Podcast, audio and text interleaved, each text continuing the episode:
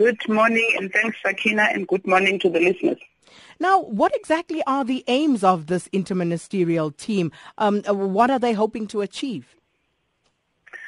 Sakina, let me start, start by saying that uh, the Minister Gigaba briefed the Cabinet on the implementation process. As you will recall that on the 1st of June, the unabridged certificate uh, became effective in as, in as far as children that are, uh, are traveling. But I should indicate that he was briefing cabinet on an immigration amendment laws and the implementation of the regulation which have long been in, uh, approved by cabinet. So it was not as if she was telling cabinet for the first time. She was just uh, uh, briefing them.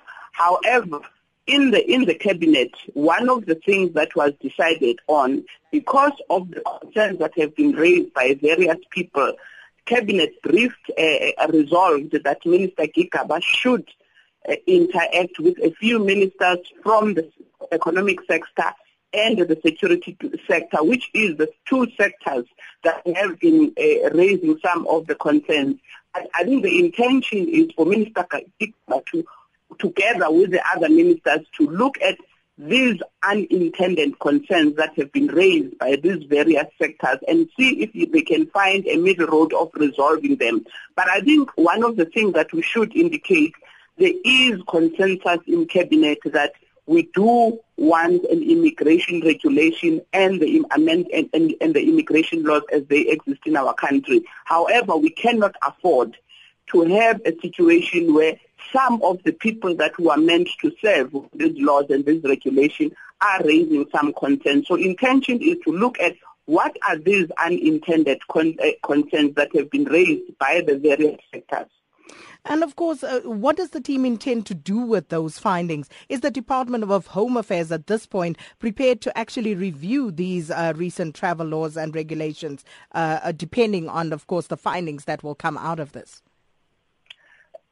Sakina, we haven't got to that point yet until we understand what are these unintended consequences. So I think we need to point out that I think we would be very uh, irresponsible to say the team of ministers is aiming to change or to reverse anything before they even understand. It was for a reason why they were tasked with the together with Minister Gigaba to look at what these uh, unintended consequences are that have been raised by the various sectors because remember, the implementation that is done by Home Affairs, it is an implementation that was adopted by the Cabinet as a whole. So it is in the interest of Minister Gigaba together with the Cabinet as a whole to make sure that what he implements does serve everybody. So they will be looking at these unintended consequences and see how best, or maybe you, you, for all I care, we may they may establish that it's because they are not understanding or yes, they are concerned. So at this point, we are not yet at that point where we are saying they are going to be reversed. It is the first step of trying to understand what are these unintended consequences? And uh, taking it from there, we will be advised by Minister Gigaba together with these ministers that will be looking at some of these concerns, which, by the way, we're trying to, the Cabinet felt that they cannot deliberate on unintended consequences that they have not even got to grips with them. Ms. Williams, do you know who's going to form part of this team?